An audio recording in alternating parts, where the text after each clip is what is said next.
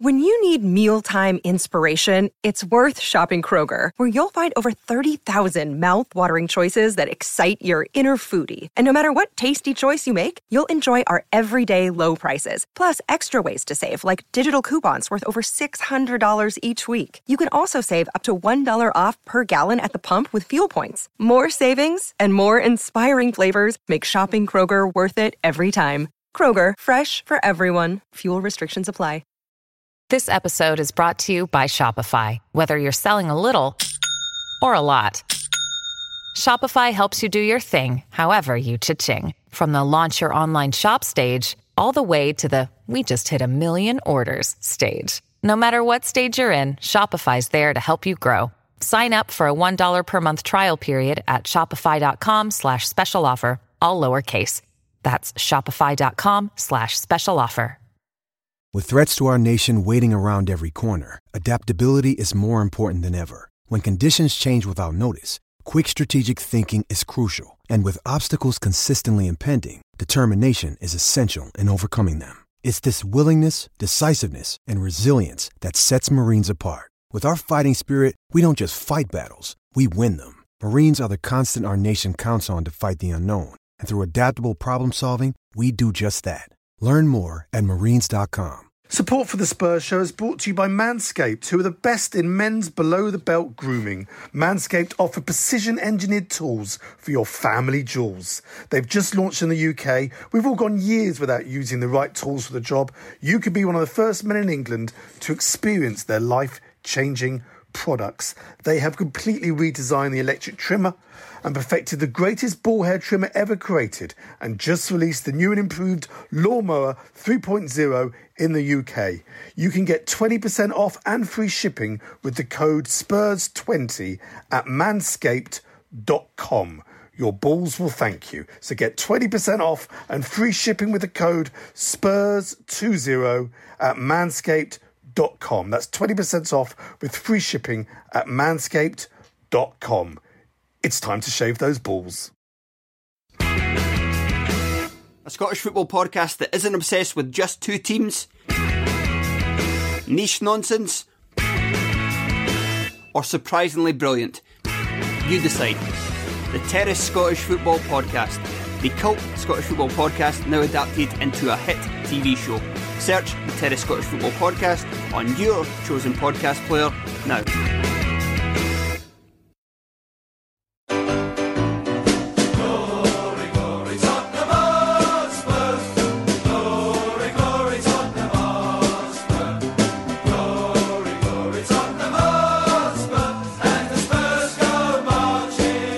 Hello, welcome to this week's edition of the Spurs Show. Thank you so much for joining us. Finally, the season is here. Sunday, at last, we face Everton in the league. Joining me tonight, three esteemed guests.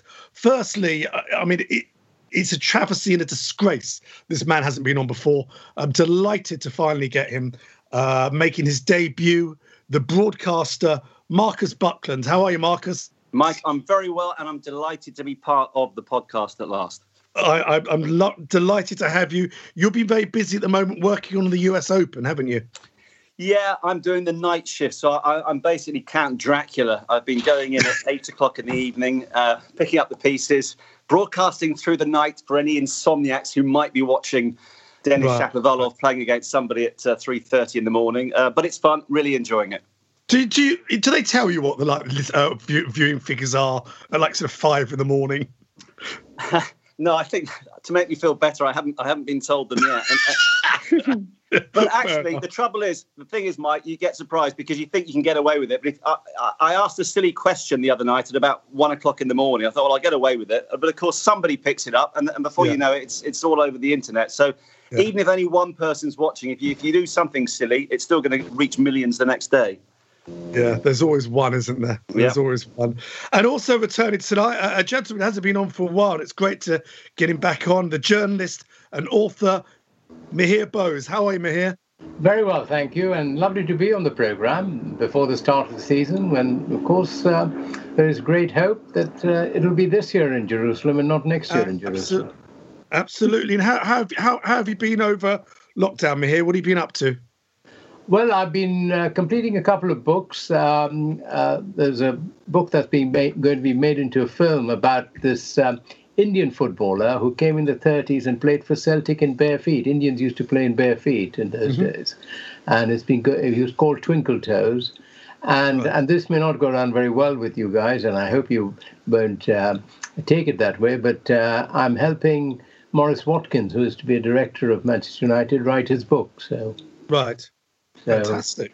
Which is uh, interesting stories he has to tell, you know, yeah. including how um, they all learned from Irving Scholar how to float the company and make a lot of money. Well, that, well, how, not to do it. Yeah, how to, how to bankrupt a club. Wonderful. What a, what a role model. I know. I, know, Mihir, you helped write, uh, help Irving with his book. So uh, I jest. And finally, uh, returning and talking about lockdown, I've just seen some lovely pictures of her overseas recently. Abbi Summers returns. How are you, Abbi? I'm good. Thank you for having me back, as always. Always a pleasure. A pleasure. And and uh, you you've just got back. You you went away for a while, didn't you? I did. I had a very short little break. Three days. I went to Milan. Um, cool. Needed the change of scenery after um, after a very long lockdown. Um, so yeah, it was nice. Come back and back to work, and feels like I never went away really. and how how's how was the uh, kind of lockdown over in Italy? Because obviously they initially had it much worse than we did. Uh, they're obviously a few weeks ahead of us, as it were. How was it in Milan? What what could you do and couldn't do? They were great. I mean, compared to here, where I think everything is a bit of a shit show. Um, but in Milan, you know, you had to sign a whole declaration before you even left the airport. Um, you have to wear a mask everywhere you go. Um, you, they take your temperature everywhere you go as well. So they're very, very strict. Um, any type of transport, you must wear a mask. Uh, it's, it's, it's a complete parallel universe I feel like to hear when mm. you know you walk you walk back into Luton Airport. There's no sanitizer and it's absolute carnage. um, so I felt a lot safer in Italy for those three days than I did here. But I guess life has to go on, doesn't it? So yeah, well, it's, just, I, it's just getting back to normality or something. I've just I've just been given the news. My three daughters have finally went back to junior school this week. And today, someone, they won't tell us who in one of my daughter's classes has been tested positive. So my daughter's now got two weeks off self isolating at home. Oh, God. another two weeks of work I can't do. It's just unbelievable. But uh, there we go. Well, look, just so everyone knows at home, we are recording this show before England's Nation League's match against Denmark. So if Christian Eriksen has taken out Harry Kane in that match, meaning Kane misses the entire season, we can't comment on that. We don't know. Uh, we don't know the score, anything like that. So that's why we haven't alluded uh, to that match at all. But let's start. I know Marcus has been busy with the Open. Mihir's obviously busy with his books, uh, but we have to talk about. I know Abbi's watched them they we've we've they they released on Monday the next three uh, episodes of All or Nothing on Amazon Prime. And uh, I, will try not to do too many spoiler alerts, but basically they focused on um, the rise of Japhet Tanganga, um, some really good stuff with Danny Rose and Christian Eriksen both trying to push a move through. Um, those were the kind of think the sort of most interesting things. Um, Abbi, you've obviously seen all of them now now so far what's been released um, what are you liking about it what aren't you liking about it I mean, so far I've liked everything, and I've been very surprised by that because I was kind of in a way dreading it after the season we had with everything that went on. Um, mm. But one thing I've taken from it, and I mean, most people who follow me will know that I was not um, a massive Jose fan. I didn't quite see it adding up, and and I wasn't really on board with it. Um, but I have to say, I think that the way they've spun it and the way they've spun him, he's come across really, really well. Um, it feels like a good time that they've put it out there because obviously with the season starting, for me, it just looks like we're going into it completely fresh. All of us have a really good kind of understanding of who our manager now is, not this kind of like media circus that comes with him. Um, and I think they've I think they've spun it really well. I've really enjoyed seeing the behind the scenes stuff. I actually enjoyed the back and forth with Danny Rose and Eriksen and seeing how that all unfolded. And I've actually really liked seeing the dressing room. I've liked mm. seeing the team talks, um, you know, pre-match. I've liked seeing what Jose says at half time because you know we look back and you know most of us have probably forgotten a lot of those games because it's been it was such a long season. So going back, yeah. yeah, deliberately. So going back and looking at them and how they reacted, you know, either being one 0 down at half time and maybe coming back and getting a win and just seeing like who's the strong character in the dressing room. And it's funny because I've seen a lot of people comment on Lloris and saying, "Wow, no idea, had no idea he'd give so many good team talks." And it's so silly because obviously he's, you know, World Cup winner, he's captain, and, and he's an, he's an incredible player. So it's like thinking, well, of course he's going to be, you know, great at giving team talks. But it's it's funny the insight you get. And, and who's a leader in that dressing room and who's not. And I, I've really enjoyed it so far. I think it's been far better than I had expected it to be. And I think mm. a lot of people had expected it to be as well. So without without spoiling it too much for the other guys, because I know they haven't mm. seen it, um, but I think they'll I think they'll enjoy it a lot. Well, Mihir, Mihir, you've seen the first three, and obviously, Mihir, you've written extensively about the beautiful game. Now, unless they've kind of edited team tactics out of the show so other clubs don't see our team tactics, I've been quite surprised by how basic the kind of directions are in the dressing room. Um, are you at all surprised by that, or do you kind of know that's actually that's all that's discussed tactically in dressing rooms at half time, for example? No, I, I was aware that that is what happened in dressing rooms. I remember some years ago talking to Roy Hodgson when he was England manager, and somebody asked him, and and he was asked this question, you know, how do you motivate Wayne Rooney? And he said, listen, before a match or at half time, you can't tell him what to do. You know, I mean, he either knows it or he doesn't. And what's interesting, but what has come across to me in these three episodes that I've seen, yes, it's very watchable. There are some very interesting scenes, but clearly this is a Jose show. Mm. And it's interesting how Daniel Levy pops in every now and again, you know, yes. and how, you know, this, this sort of chemistry between Mourinho and Levy, that is coming out more and more also. And Abbi mentioned Lloris, but also Kane. You know, yes. he, it's very interesting the the chemistry between Mourinho and Kane, and often uh, before the match, just before they go out, it's Kane who gets them huddled together and says those words. You know, come on, lads. You know, we've got to do it. We've got to believe our believe in ourselves and things like that. And and and that is that is quite fascinating, and it's very interesting to watch. For instance, when when Mourinho is, is sort of giving his post match uh, analysis to watch the faces of the players who are not, you know, who you know what has happened to them, like the look on Danny Rose's face and so on and so forth. So I, I think this has been a more revealing documentary than I expected. But you know what what int- intrigues me is that this documentary started at the beginning of the season, and where is uh, Pochettino? He's he's actually been written out of the script. It's been airbrushed out of history yeah. almost, isn't it? Yeah, as if he didn't exist. You know, yeah. it's, it's, it's Mourinho's show clearly, as, as Abbi said, and, and and I take the point. They're trying to project it as this is the man who's taken over, and I must confess, I feel with Mourinho that he is, and I hope I'm wrong, but he's a bit yesterday's man. You know, um, uh, you know, this is my feeling of Mourinho, and I'll be happy to be proved wrong. But um, but clearly, this is his show, and he's he's bringing it out. That's how he interacts with players and so on. And it's fascinating to see the tactics and the team and how they get together. And you know, there was that famous moment they showed about how Song reacted when he was red carded. You know, mm-hmm. and him saying, "Why is this a red card?" You know, that sort of reaction of players. You don't get that very often. You know, you don't yeah. you don't see that at first hand. Yeah, no, absolutely right. Marcus, I know you haven't seen it, but you work in television, so you know when you're putting a show together, what story are we're going to lead with, what are we going to show, what aren't we going to show. What's been interesting, what I think has come across, and, and the two two others have alluded to who's come out, who's shining in the show. It's incredible how certain players Alderweireld, there's just close ups of him saying nothing. A lot of the players have barely been kind of bored into it. It's kind of been pretty much more has been bored into it now. Kane, Lloris, um, Dele's been in it. Are you kind of surprised by? And we mentioned there that Pochettino has effectively been airbrushed out of it. He was, you know, ten minutes of episode one. This happened with Pochettino. He's gone. Are you surprised by that? Or I mean, you might have watched similar programs. Did you kind of expect that's the way they were going to go with it?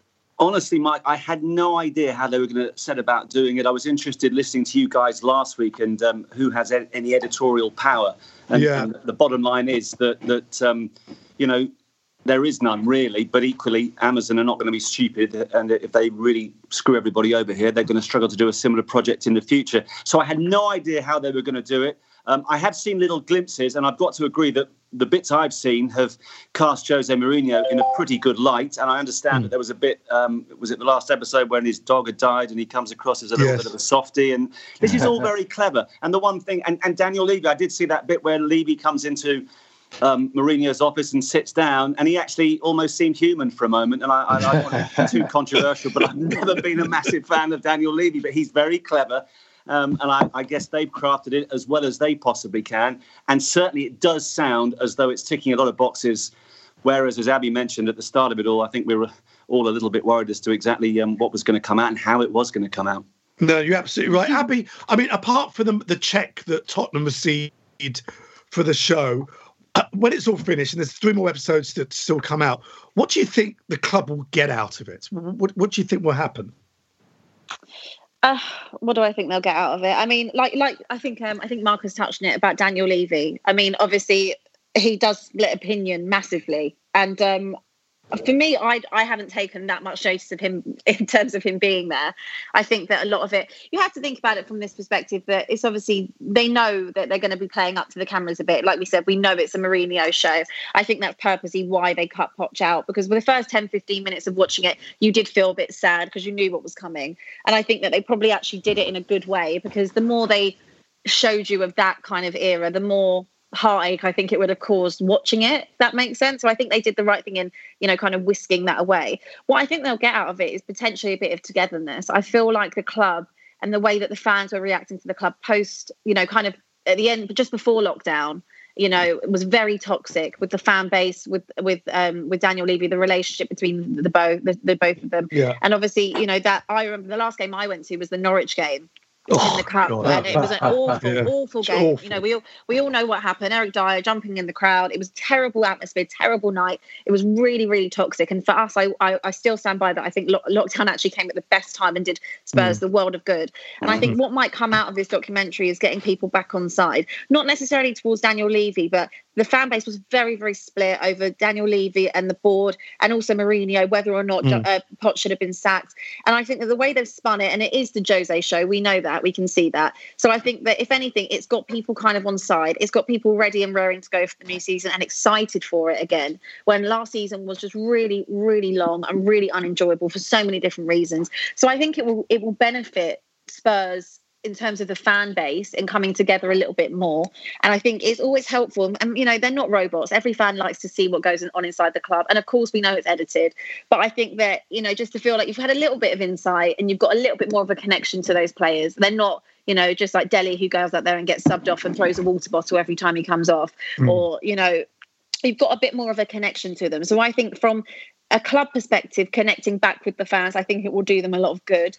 Um, obviously, monetary, I guess that's always a plus for Daniel Levy. But then I guess it does highlight other aspects, you know, about the fact that we still haven't signed a striker. You're sitting here and they're, all, they're only talking about the documentary or the Skywalk, and you're thinking, well, the season starts in four days, so why have we not yeah. signed a striker yet?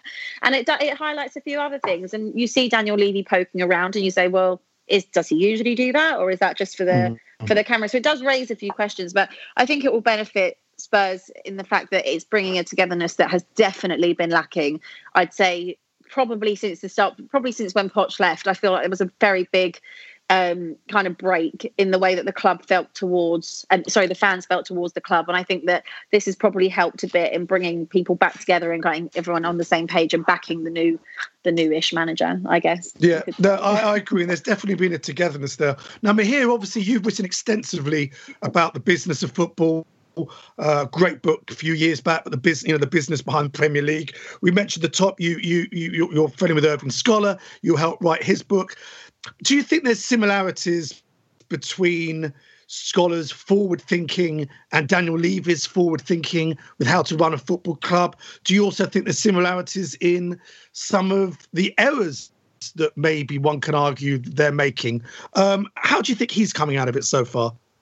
Well, I, I, I agree. Uh, uh, uh, Levy has been a businessman, or rather, he's been financed by a very successful businessman, one should say correctly, and he sees the project, you know.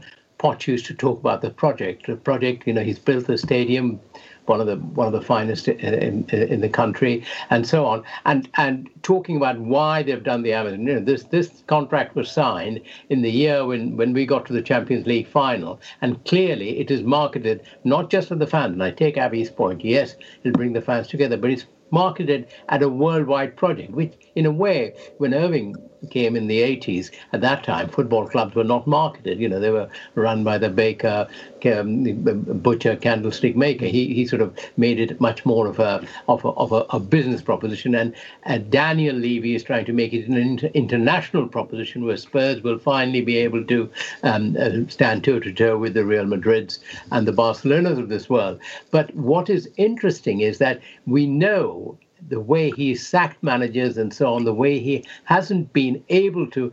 Pochettino was a great discovery, but at the end of the day, Pochettino didn't bring a trophy. And I think what he's now trying to do with Mourinho is finally get a trophy, some trophy. Remember, mm. Pochettino used to say, I haven't come here to win a cup, you know, it's not important. Yeah. He used to take the League Cup and the FA Cup often not very seriously. Whereas I think Daniel Levy's strategy there has changed. He now wants a trophy, and particularly in this season, given all the cost of COVID, all the all the you know the impact of COVID that Spurs you know, finally get on the trophy cabinet. It's been a very long time, as we all know. And that is a change in strategy. Now, whether it'll work or not, that's a different matter. But I think we will see in the cup competitions, and and Mourinho has already talked about, you know, winning the Europa League. You know, that used to be the tin pot competition and so on and so forth. And and you know, I think I think Spurs will definitely in the cups try and make a, a move to win something. Mm. Yeah, well, I, I, hope you're right. I mean, one other thing, uh, I know again, Mark, you haven't seen it. The, the, the comedic bits in it have been Dele Alli. Uh, I, again, it might be the editing so far all Dele has talked about is how fellow players brush their teeth. And there was a hilarious one uh, in one of the recent episodes. What are your favourite three chocolate bars? And he went on to say how much he detested the Bounty Bar. It'd be very, very funny next season if rival fans start throwing Bounty Bars at Dele Alli. Might be quite good. But anyway, there's there's three more episodes to go of that series. Now, Marcus, uh, turning to you, it's your first show, so mm. we always like to ask uh, people making their debut. Can you remember your first uh, game, first time you saw Tottenham play, and where yes. does your love of Tottenham and where does your love of Tottenham come from? Okay, uh, well, first of all, my love of Tottenham is that um, I've got a big family, and it was a little bit split down the middle. One half was Tottenham um, on my mother's side, and on my father's side, it was Chelsea. And oh. my uh, my half brother, when I was about six, who was a massive Spurs fan on my mother's side, said, "If you," uh, I was one minute I said Spurs, next minute I was going Chelsea. I was a very confused little boy. Um, he said, "If you ever say Chelsea again, I will never speak to you again." And wow. uh, so, mm-hmm. under severe coercion, I, I became a Spurs fan. And the very first game I went to, uh, I can clearly remember it was the 27th of December 1977, a mighty game in the second division against Mansfield Town, oh. which we drew 1 1. Uh, and John right. Duncan scored for Spurs. I don't know who scored for Mansfield. Mm-hmm. Uh, but that was an, uh, you know, I, I, would obviously known about Spurs. I remember watching them get relegated the season before, and, and it was just heartbreaking. And, and, you know, there was a cloud over our family. How could Spurs possibly get relegated? And then the excitement of those games against Bolton in that promotion season. And I think we yeah. finally went up after a goalless draw at Southampton. I dropped my radio mm-hmm. when the final whistle went. It was, it was, that's when I got going. And then, of course, that summer we signed the two Argentinians and we moved up an extra gear. And, and then my golden period, Mike, was a couple of years later when I was just old enough to start going to games, and between 1980 and 1984, which obviously was a fantastic period under Burkinshaw, yeah. I became obsessed with Steve Archibald in particular, and uh, from then on, there was there was no going back. That's that's beautiful. That's beautiful to hear. It's it's you know it's so much luck about you know when you're born and when you follow Tottenham because you were lucky. I'm I'm the same age as you. I remember all those seasons, whatever. I really feel sorry for the people who sort of grew up in the sort of 90s period, yeah. the sugar years, when they had to sit through Christian Gross as a child and watch that stuff. That would probably put you off football for life, let alone Tottenham for life. Um, yeah. But let's move. Let's uh, let, let's talk about uh, the present team and the games coming up after this very short break.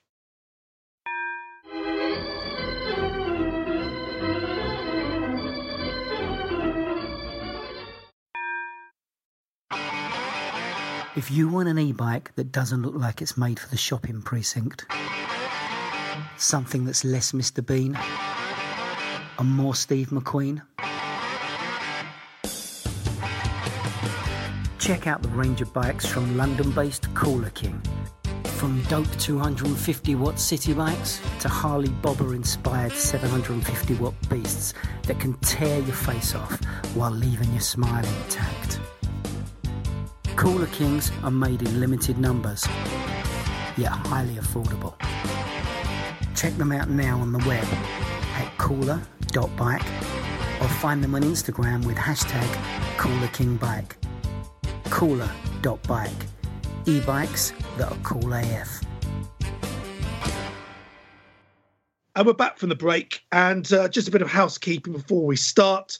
Uh, don't forget, uh, you can become a Spurs Show season ticket holder, getting you into all our monthly live events with lots of Tottenham legends. Uh, our next event is September the 30th with Martin Chivers. Uh, third time Martin's been with us. Uh, it's £10 a month for two tickets for each event. It's like a five reach.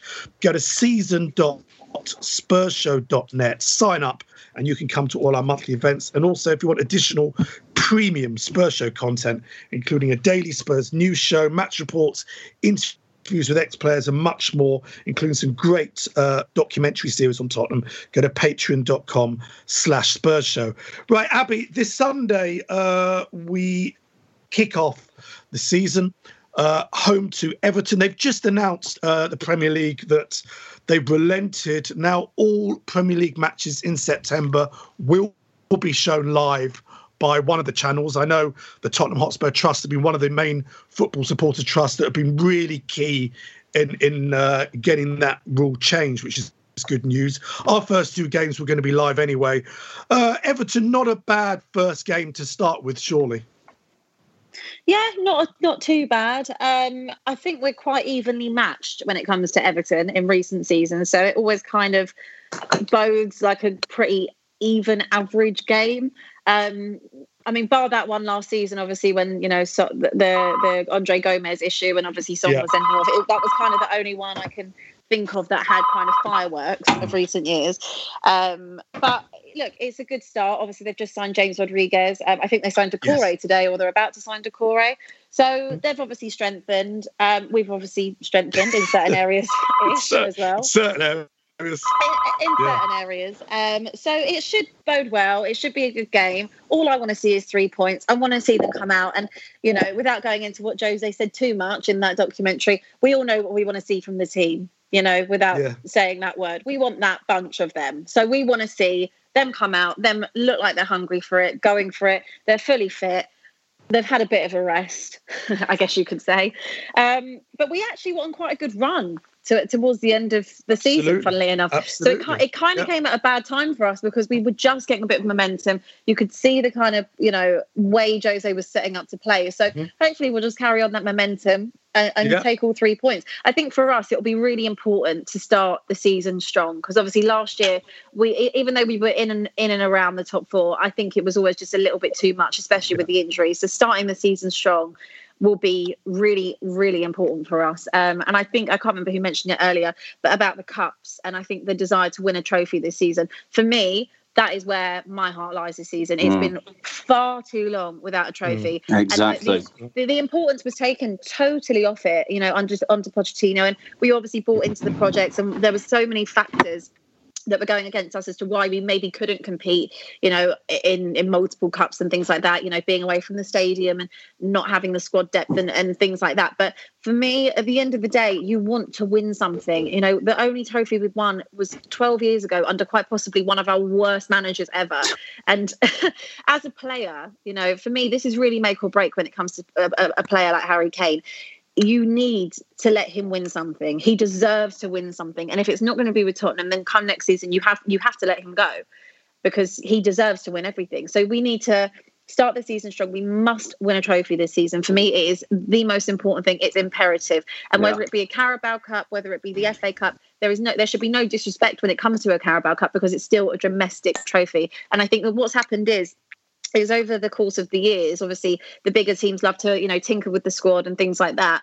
it, it should be we should be going full force for it. And Jose wins everywhere he goes. So we don't want to be hmm. the only club that's never won anything while he was the manager. Regardless if he's past his prime, he can still do a job. So I think that this season should be where our focus is. Obviously, keep an eye on the league because it's not out of the realms to finish in the top four. But for me, it would be quite difficult with the clubs around Spurs strengthening, especially clubs like Chelsea.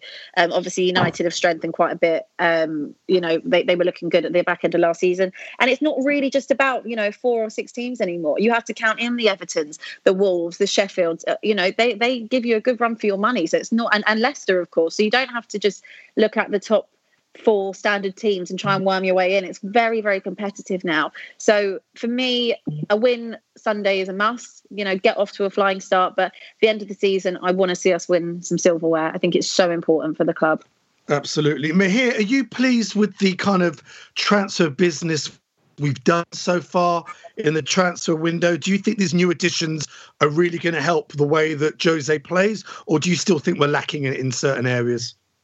I think the, the two big questions are that um, Mourinho at Spurs has, has is not the Mourinho we know in the sense Spurs leak goals. If you see the first match, you know when he took charge, we were leading West Ham, and in the end we were holding on. And and even after the restart, um, um, uh, following um, uh, um, COVID, um, we were still leaking goals. First one, first match with Manchester United, we led and then we lost the match. Now the question is, will he have plugged the defence? And I haven't seen anything here that he has signed who will who will really hold his defence up. And the other thing is, who is going to drive the midfield? We know the problems with our record signing, Ndombele, you know, and clearly from all that one hears, um, he's probably on his way out. So who is going to actually lead that midfield? I would love to see us win against Everton. Actually, Everton is quite interesting. Carlo Ancelotti, like Mourinho, very successful uh, manager, um, won the won the league here and so on. And I think he's had time to mould Everton. And I think Everton and Everton gave us a hard game after the restart, which was only a few weeks ago, if you remember, because of this strange year we've had. And and I think Everton will be quite a challenge. Um, and we we if Mourinho can can somehow have found the way to make sure that we don't concede goals, then we do score goals. And I hmm. agree with Abbi about Kane. Kane, increasingly, when you look at him, he has that look of of wanting desperately to win. And yet I feel, and maybe I'm I'm mind reading and all that, that you know he's probably not too far away from going if we don't win something. And this yeah. is one of our finest forwards we've had for a very very long time. You know, in, in in the in the class of Jimmy Greaves and so on. And that would be such a tragedy. So if Mourinho can somehow make sure that our defence and our midfield shows up the, the back then maybe we will actually go on to win something. And even in the league, now I don't expect us to challenge Liverpool and Manchester City. That is that is like fantasy come true. But who knows? You know, you can always fantasize before the season starts. But you know, but nevertheless. It, it is possible, and that will be the first match. Will be the big test as to how well Mourinho has always said he hasn't had a preseason. Now, of course, because of COVID, you haven't had a proper preseason anyway. But whether he, he's by now able to instill his his methods and his ideas into the team, that will be the big revelation. Yeah, yeah, no, I totally agree. Marcus, what are your feelings in this current squad? I mean, obviously, you know, when we keep seeing, I mean, saying this for years and years and years, we still need mm. a, a, decent backup striker. But are you pleased with the players he's brought in? Can you see us doing anything next season with this with this current squad? Yeah, I, I'm I'm quietly encouraged. I think Joe Hart's signing raised a lot of eyebrows, but you know what? I think we we need a really reliable backup goalkeeper, especially. And I agree with Mihir and Abbi. We're going to take the cups very seriously. That was Pochettino's fatal flaw, and it's the big problem with the project and all the rest of it. Yeah, we've got a magnificent stadium. I just want to win something as well, like Abbi. I remember going to those two League Cup triumphs our last successes under George Graham and Juande Ramos. That's all that really matters as a Spurs fan, or any fan, I think. So having a, a really good backup keeper, I think Hart's got a lot to prove and will prove he's still a good keeper. Doherty's a fantastic signing. I think Højbjerg is going to help to make the midfield click. And hopefully, if Ndombele is given another chance, bring out the best in him. We do need another striker, and I keep reading about Coutinho as well, and the fact that Koeman now wants to keep him at Barcelona. But I'd love, I know he's, you know, he's got some some history, as it were. But I'd love somebody like a Coutinho just to give us that extra little bit of flair. But of course, with mm. Daniel Levy in charge, we won't make the final signings until five seconds before the uh, well, The fifth of 5th of October. Exactly. Or the day before the uh, closure. I mean, Abbi, I think you you were probably aware at the weekend and, and lucky enough not to sit through our kind of final pre-season match, which was a defeat at Vicarage Road, uh, 2 1 against Watford. Um, and I know you can't, uh, I mean, every season when we've done well in pre season, we've started the season well. So I'm not, I'm not pretty much on it. However, uh, um, as as Marcus said there, creativity wise against Watford with no Kane up front, we looked pretty poor, and that to me is is my why. I'm still, and I know Spurs fans will shoot me down for this. I'm still not convinced yet of the best position to, for Giovanni Lo Celso.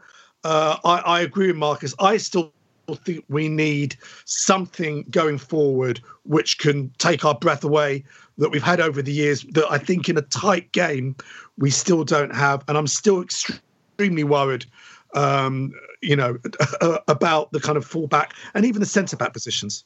Mm totally agree with you. I think that the biggest issue is that we haven't actually replaced Christian Eriksen. And in order to replace Christian Eriksen, you have to spend money. Um, and it was interesting in the documentary, you know, Daniel Levy saying, you know, that we'll let you go for 20 million because of the situation we're in.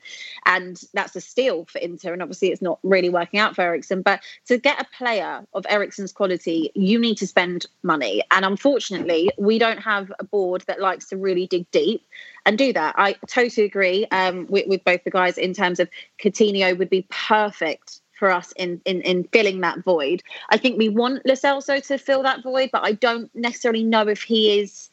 I don't think that's his best position. I, am not entirely sure where his best position is, but I do actually quite like him. Um, I think that it's going to be very tough without having a playmaker, without having someone that can, you know, kind of connect the dots. Um, and also the fact that, again, like we, like we said, we haven't got a backup striker. So you take Kane out of the team, you're then reliant on Lucas Moura, reliant on Son, but that isn't their best position either, you know, playing through the middle and playing up front. So you have to try and sign someone. And I've got this, I've got this feeling that Troy Deeney will be the striker to come in. And that's only because a friend of a friend has has alluded that that could be a strong possibility. Now, I'm sure that's not anyone that was on Spurs' wish list. Um, you could kind of see it as a typical Jose target man, I guess. Not really going to set your world on fire. Not probably what we wanted. But for me, it's it's finding someone that can do can do that in midfield and fill Eriksen's boots. And also, you know, the right back situation. I think I think Doherty's a great signing, or however we say his name. Um, great signing, but I think we need more. Um, there's obviously going to be quite a lot of expectation on Japhet Tanganga. And I think we can all say we really like him and what we've seen so far. And we've got good expectations for him and where we want him to be. Um, but it's a lot of pressure to put on, you know, a 20 year old to come in and kind of fill the boots. You know, Jan's gone now. So we've got Toby, you've got Sanchez. Whether he'll, you know, he likes playing Dier at the back. I'm not sure if that's going to kind of block out the goals. Um, so I don't know. It's going to be really interesting because again, like I, think Mihir said that it's even though he has had a preseason, it's a very short-lived preseason, and he's not going to get the transfer budget he would have liked. And if he thought at United they didn't spend big, he's in for a shock now because it's a totally different setup when you come to Tottenham. Um, but look, the window's still going on, and I think it's all dependent whether or not we sell and Ndombele by the sounds of it, whether we sound or uh, whether we sell Aurier. But you have to think for a club of Tottenham size, it really should never come down to the fact you have to sell mm. to buy, and exactly. that's that's mm. kind of what rubs I think fans up the wrong way. And you sit there and you say, okay, well, Callum Wilson's just gone to Newcastle for twenty million. He'd be a, a, a you know a perfectly good backup striker to Kane. You know, he, he's he gets goals. He's proven in the Premier League for twenty million. Why have you not gone and signed him? Why would you rather hold out for a thirty-three year old Troy Deeney and you know get him for I don't know 12 million for the sake uh, of 8 million just spend the money but uh, can i uh, come in mike yes yes please um, do i think a lot will depend uh, on a player uh, that Mourinho spoke about when he first came. Do you remember that comment he made about Dele Alli? Is it you or is it are you is, yes, is it your brother? brother? And yeah. you know, Dele Alli has not in the last year produced the form. I mean, let me take you back to that night, first of November 2017, when we beat Real Madrid 3-1, and Dele Alli scored two goals and Eriksen one goal, and that was one of the best performances of the yeah. Poch era. You know, our first victory over Real Madrid, we really showed what we could play and that was, you know, absolutely brilliant Spurs. And Dele Alli, if he can reproduce that sort of form, and, you know, he, he hasn't in the last year, if he can do that, then he could be the key. Because, you know, apart from Eriksen, what we've also missed in the last couple of years is Moussa Dembele. You know, mm, Moussa Dembele was a fantastic player. He, he, he, if he got the ball, you could never get, get the ball off him. And that has mm. been one of the one of the Spurs' problem in midfields, not often able to they have a lot of possession in in statistical terms 60% 70% but they're not able to make anything of the possession in the way they could in the best years of Pochettino. And that Absolutely. is what Mourinho needs to uncover and unlock. And whether uh, Pierre Emile uh, Højbjerg, is that how his name's pronounced, produces that midfield drive, I, I don't know you know, it's, hard to say. Maybe he will, maybe he will not. And as you say, with Celso and others, they you know, they're, they're still sort of fitting in. They don't look like players who yeah. could take you to a trophy, let alone a title. I agree, Marcus. I mean, the other two guests, uh, I, I, agree. Marcus, there's the whole thing about oh, we always get to a stage in a, in a transfer window when everyone keeps telling us we don't know if it's true. Levy never says it, but it sort of leaks out that we have to sell before we can now buy. Now, obviously, Cameron Carter Vickers, nine months left of his contract. I can see him going. Foyth has been linked with Leeds. He's been linked with Villarreal today. Aurier's been linked with various clubs. Gazzaniga's been linked with various clubs. Ndombele's been linked with various clubs, but we're not going to get our money back on him. And then, uh, and what do you think about Troy Deeney? Because when you look, Marcus, at the games coming up, apart from the league games, we've got Plovdiv in the Europa League, Orient or Plymouth in the League Cup, mm. uh, a Romanian or Macedonian team in the Europa League, uh, possibly another League Cup tie uh, in September. Surely these are the games where you'd actually you, you probably want Troy Deeney starting yeah. one of these games. Yeah, yeah, it's all very glamorous lineup, isn't it, at the start of the season? Um, I, I, I, would not. You want averse, to go there? I, no, not particularly. I would not be averse to getting Troy Deeney in. The big question, the point I, would like to raise it, and it's it's off the back of what Mihir said earlier. Daniel Levy runs the club, but he is financed by a billionaire, a billionaire that I have never heard give an interview. And I, mm. more than anything, want to know what the vision is. We hear about the project. Yeah, we this stadium is magnificent, but what is the vision for Tottenham Hotspur as a football club on the pitch? And when they look back over this period, if we don't win any cups in the next two years or so, and the, the team breaks up and Kane goes, do they consider it to have been a success or not. I, I don't know why we're always the nearly club. Chelsea mm. is spending big. Liverpool spent big on the right players. You've got to do that. We don't do it. And that is why, unfortunately, we never win trophies. We've got a better chance maybe of winning the League Cup or the Europa League this time because Mourinho will take them much more seriously than Pochettino. But there's a fundamental flaw, guys, I think, in the way the club is run. And it does my head in. Yeah, I, I mean, I totally you, agree. You say it take, you say it takes it seriously, but Abbi, I mean, I'll, I'll go back to you mentioned that Norwich City game. It was awful, and, and I know it hasn't been covered much in the series yet, but I don't think I don't think the players or Jose took that game against Norwich seriously. Uh, a team that finally got relegated. I think we went out on penalties to them. We we, we didn't deserve to win that night. And, and as, as Jose said, come on, guys, win this. We're in a quarter final of the FA Cup. And the players didn't do it. Now, you could argue they were tired, the squad isn't big enough. But again, you then go back to recruitment and you, you know, you know, every major Premier League club must have two top players in each position.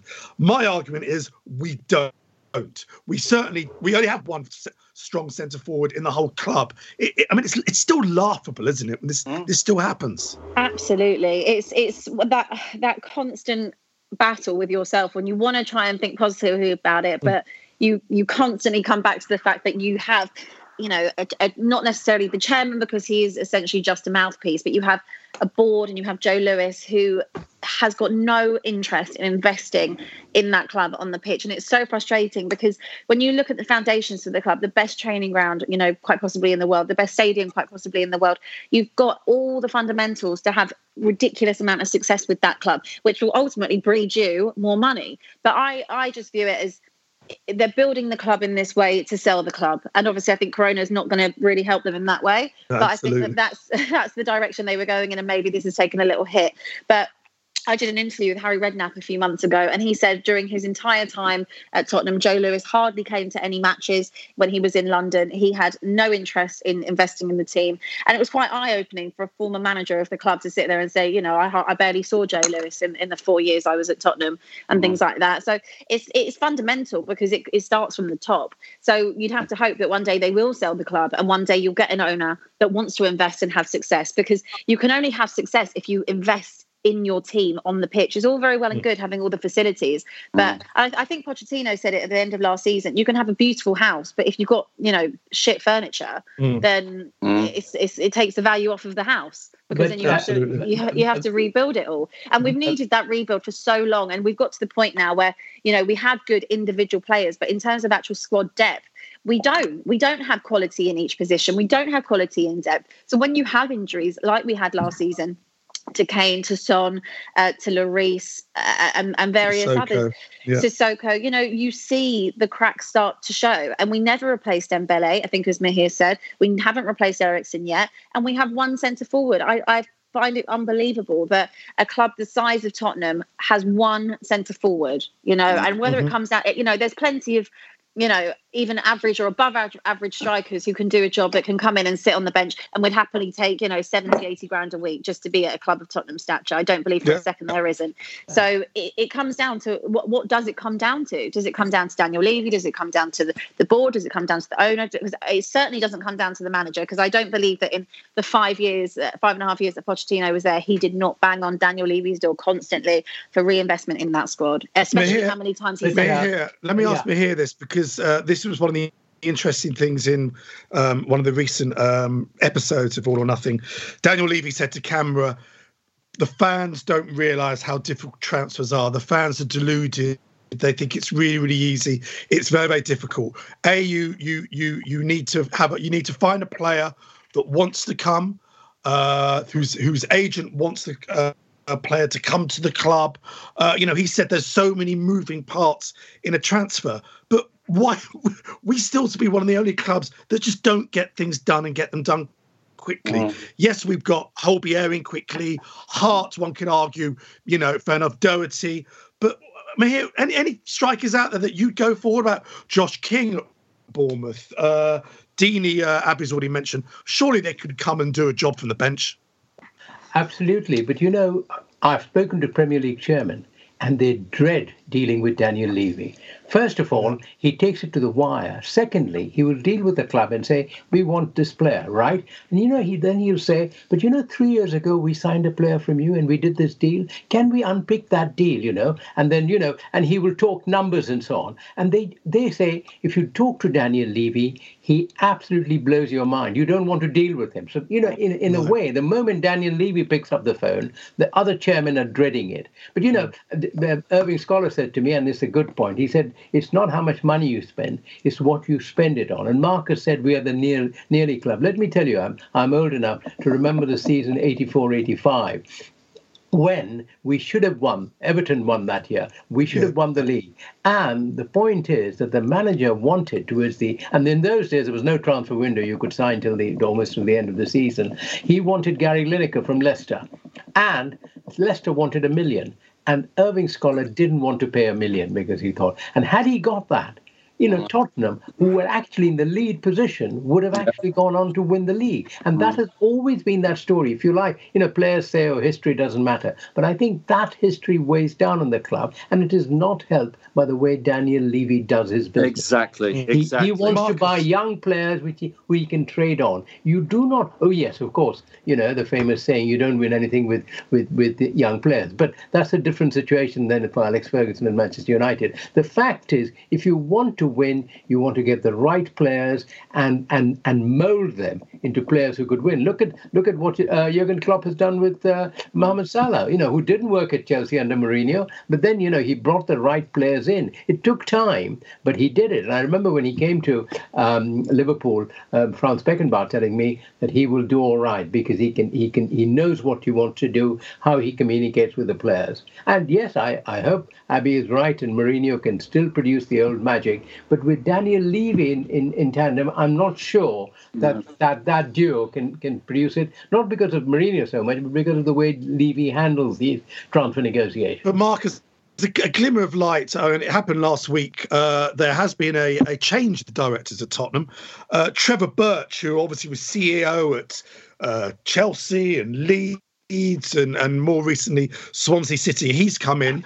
Uh, Steve Hitchen, who's been on the show, uh, been on the um, documentary show, uh, he's sort of been elevated as well.